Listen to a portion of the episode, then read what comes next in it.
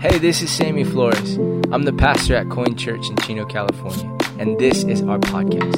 I'm so grateful you're tuning in. I hope this encourages you and calls you to more because you are made for more. Here's our latest message. Hey, everybody, welcome in. I know this is different and strange, but we're going to go ahead and, and, pray.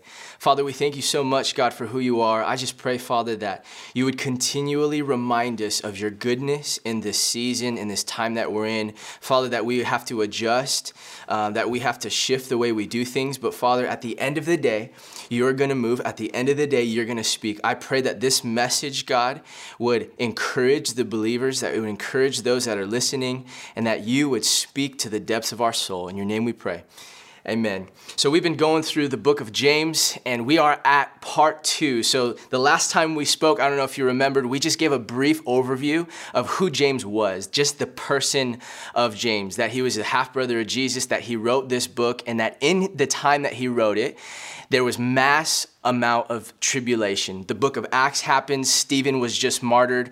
The, the tribes, the people, the Christians, the believers that were Jewish that became Christians scattered. And now we find ourselves in the very book of James, and we're at part two, which is we're going through chapter one right now. So if you have your Bible, go to James chapter one, and we're to get going. So, uh, you know, there's this crazy perspective of uh, Michelangelo. I was reading this the other day, and Michelangelo, you know, we know him as the sculptor, he, this beautiful sculpt of like David, of all these different people, and he was an artist at work in what he did. God had given them this gift, and he said this in one of his um, one of his sculpts, one of his sculptures, as he began to to do his work. It says, "The marble." Of a man, it's a marble of a man trying to get out. That's what the picture looks like. You can even Google it of Michelangelo, the awakening, or Michelangelo, a man trying to get out of a sculpture. And it says this He believed, this is Michelangelo's words, he believed the sculpture was the tool of God,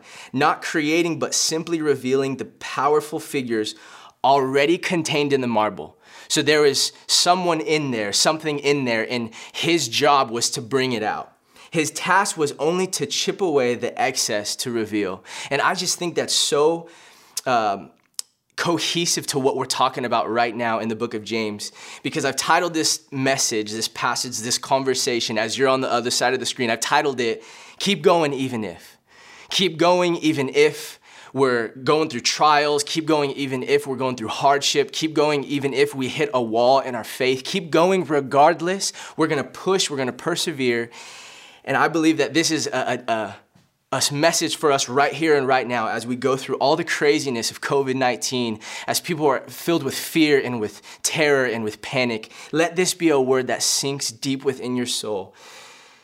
So the scripture says this in verse 2 Consider it pure joy, my brothers and sisters, you, consider it pure joy whenever you face trials of many kinds, because you know that the testing of your faith produ- produces perseverance. Let then perseverance finish its work so that you may be mature and complete, lacking nothing. When you think of Michelangelo, like just think of this picture as, as you're being shaped and molded. What he used was a hammer and he used a chisel. And as I think about as God begins to mold and to shape us, He uses all these different um, symbolism within the, the, scriptures. And I think the greatest perspective of who we are as believers, wherever we're at in our journey, is that God is chiseling away with a hammer and a chisel our lives. And He's creating something, He's creating a masterpiece. He is the greatest artist at work in our life. He has created us to be creative beings. And so as He sees us, as He looks at us, as He notices where we're at in our life, what He does is He gets the hammer and He gets the chisel. And we don't enjoy that. If, if I'm being honest, I don't enjoy that, we begin to pray prayers. God, take away this trial. God, take away what's going on. God, take away this virus and all our credible prayers. Take away all the chaos. Take away the confusion. God, this is happening in my life. I pray that you push it away, take it away. And yet, that very thing that we're praying for, God is using on our behalf with a hammer and with a chisel. And He's creating a masterpiece in our lives. So, something that's crazy to me is God is looking at you and he sees something amazing. He sees what could be. He sees what is revealed within the shape and the, the, the, mold of our stature. He sees marble and he sees exactly what he needs to do in your life. And so he's going to go away at it. And he sees the greatness, he sees the goodness, he sees the beauty. And here it is as, as James talks to us. He says, When the trials come, because we're going to go through trials. Jesus said, take, you know, just be aware you're going to go through some trouble in your life. You're going to go some trouble in this world. And I think we would be incredibly naive to say, "Oh, because I'm a believer, nothing bad is happening in my life." That is incredibly false and that's a deception of those that might say, "Oh yeah, I, I just I'm good. I'm not going to get like uh, sick. I'm I'm going to be okay. I'm going to be able to uh, be covered by everything that's coming my way." And that's just simply not the truth. Here's the honest truth. You're either in a trial or you're going through a trial. And I would say all of us right now in America, all of us in California, we're going through a, a pretty big trial of not being able to go out. Some of us don't want to go out. Some of us elderly, uh, they, we, we, feel there's fear and terror of even going outside. Uh, coffee shops are kind of vacant. I was just at Canterbury not too long ago and they're, they're shifting the, the seats, allowing only eight people to come in at a time to heed to the six feet like criteria of what's going on that the governor had pushed out. And that's these are trials. These are honest trials that we're going through. We're either in it and we're going through it, and I would say we're all going through a trial right now. And when you look at that that verse, go, trials of many kinds, if you look at it in the Greek, it's multicolored. So there's different facets, there's different perspectives, there are different layers of trials. And I've wrote this down just as quick examples not being able to get toilet paper, I think for many of us, it's a trial, right? Like you go to the store and it's like, oh my gosh, where is the toilet paper? And then now it's gotten worse. There, there's there, the canned foods are gone. The food supplies on every aisle it seems to be like dark and and uh, empty. And there's this sense of fear that will crip, cripple into our hearts of, man, what's going on? What's going on? I would argue these are trials. This is a trial that we're living in uh, life turning upside down because of this virus, right? And uh, you know what's interesting? If maybe you you have a big interview, just as an example, maybe you have a really big interview and you're like, man, I'm gonna kill this interview. It's gonna be amazing. And as you're driving on the freeway, you get a flat tire. And like you need to be there at a certain time because you wanna look good. You're like 10 minutes early, you're ready to go for the interview. And now you're late because you have a flat tire. You're on the side of the freeway. You're really frustrated. You're terrified about what's gonna happen because you wanna get this interview, you wanna kill it, but you're late. Those are trials. These are trials that comes in our life and they're multifaceted, they're multicolored. So why should I consider it joy? Here's the honest truth. As you as we, you and I grow in our maturity with God, we have to realize that God is doing something on our behalf. And he says this, which is really interesting to me. He says, Consider it pure joy, my brothers and sisters, whenever you face trials of many kinds, because you know right there in verse 3 because you know there's something that we are learning there's something that we're knowing there's something that we're going through. When we're going through trial when we're going through craziness there's something that god is doing within the fabric of our soul. We're learning something because you know that the testing of your faith, here it is, produces perseverance. And it goes on to say that Paul says that we're, we're maturing, we're being mature. There's a, a completion going on in our soul. And what happens is we begin to lack nothing. We begin to lack uh, the, the craziness. It says, let perseverance finish its work. When we're going through these trials, we're learning something. There's this work that's being done, the hammer and the chisel as God is going through our lives. And as these things happen. Here's the thing: I truly do believe this. Uh, I think it's it's it's double sided. There are things that happen in our lives that I do believe God orchestrates. He has his hand in it. He's working in on it. And we can look at it and say, why on earth would this happen? I also believe bad things just happen. Trials just happen. God didn't make it happen, but I believe God will use it. God will use the trial. He will use the tribulation. He will use the brokenness because he's chiseling away, perfecting our soul, and he's creating a masterpiece in our life. Perseverance in this context means to stay under the weight. I think that's really uh, it's an interesting perspective of like let's just talk about working out right? Like we all should be we want to work out more but it's hard because all the gyms are closed so now we have to like go at home and we're trying to figure it out. We don't know what to do. So the perspective of perseverance is being able to to stand under the weight of trial stand under the weight of like everything that's going on. And the more that we go through these trials the more we're knowing something and we're knowing how to stand our ground and to have and put more weight on our shoulders. So I think of someone that's squatting. I think of someone that's um, in CrossFit. I used to do CrossFit. I don't anymore, if I'm being honest. Like you don't enjoy going to work out especially at CrossFit. I remember hate, like dreading looking at the board to see what was on the list of that day, the WOD of the day. And I just remember thinking, gosh, this is like not fun at all. But what happens is when you're done with it, you're like dying, laying on the floor, like gasping for air. And like there's this sense of like, dang, like I got through that and I'm better because of it. And I just think that that's what's beautiful about understanding that we're under the weight of something. Uh, another analogy that I have, uh, I used to, to be a swimmer in, in high school. Uh, we did water polo and we did swim, and I hated swim, but in order to be on water polo team, we had to do swim. And, and there's these things called 21 100s, meaning this, we would wake up at 5 a.m., we would get to the, the pool, and we would have to, if you, if you look at a pool, many high schools are just 50 meters. So if you go 50 and you come back, I'm sorry, 25. So you go 25, you come back, that's 50. So we would do a 100 meter swim. So one, two, three, four, right? We would have to do 21 of those. So, like, imagine the dread of waking up in the morning. I don't care how in shape you were. You would have to get in the cold chill of the water, and the our coach would put the timer on. There would be a daunting clock to our right, and every time we did a 100, we'd have to look at the clock. We were timed, and we'd go back in. We would do that 21 times, and I just remember because you have so much time to think as you're swimming. I just remember thinking, I hate this so much. Like, why am I doing this? Why am I up at 5:30 in the morning? And the beauty and the reason of going through through something is you learn to take weight. So you better believe when water polo season would come, we were incredibly conditioned to withstand our opponent because we, we knew how to swim and how to fight through what was, what was happening in the pool. And I just think it's the same for life. When we're going through stuff, guys, take heart. God is doing something in our soul. He's taking care and He's refining us with everything that's going on. So here are some practical tools. First, when you look at James 1, verses 22 to 25, it says this Do not merely listen to the word. So, practically, how are we going to apply this to our life?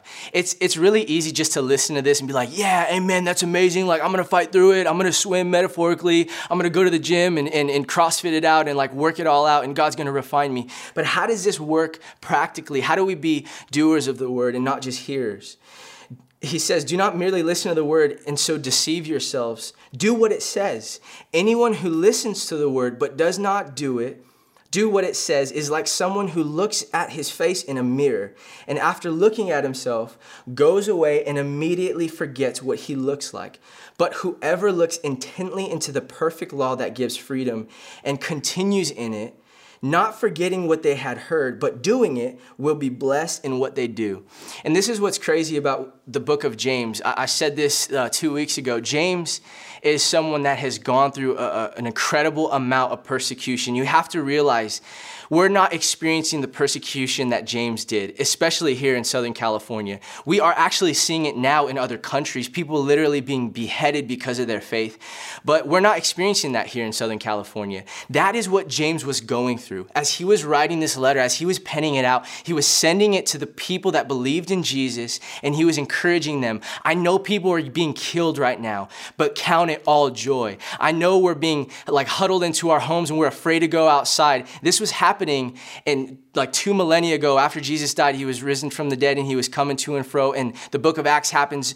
Um, Stephen is martyred. This is happening. People are afraid. They're terrified. So they go into the comfort, into the safety of their community. They're at their homes and James sends this letter out and they're reading it. The pastor of the home's reading it and he doesn't stop or pause. He reads the whole book and he's reminding them, guys, count it all joy.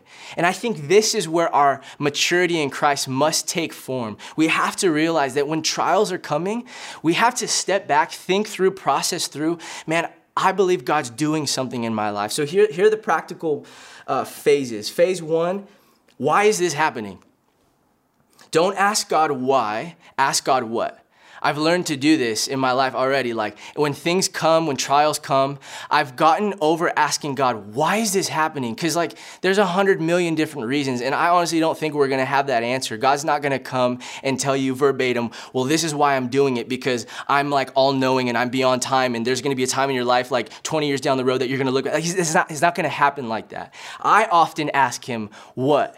Like, what are you trying to say, God? What are you trying to do in my soul? Hey, I'm okay, God. Take the hammer, take the chisel, refine me, do something in me. Practical phase two thank God for the hardship. I know this is hard, this is a maturity. Thank God for the hardship you're in right now. And that's being a doer instead of a hearer. And I'm gonna count it all joy.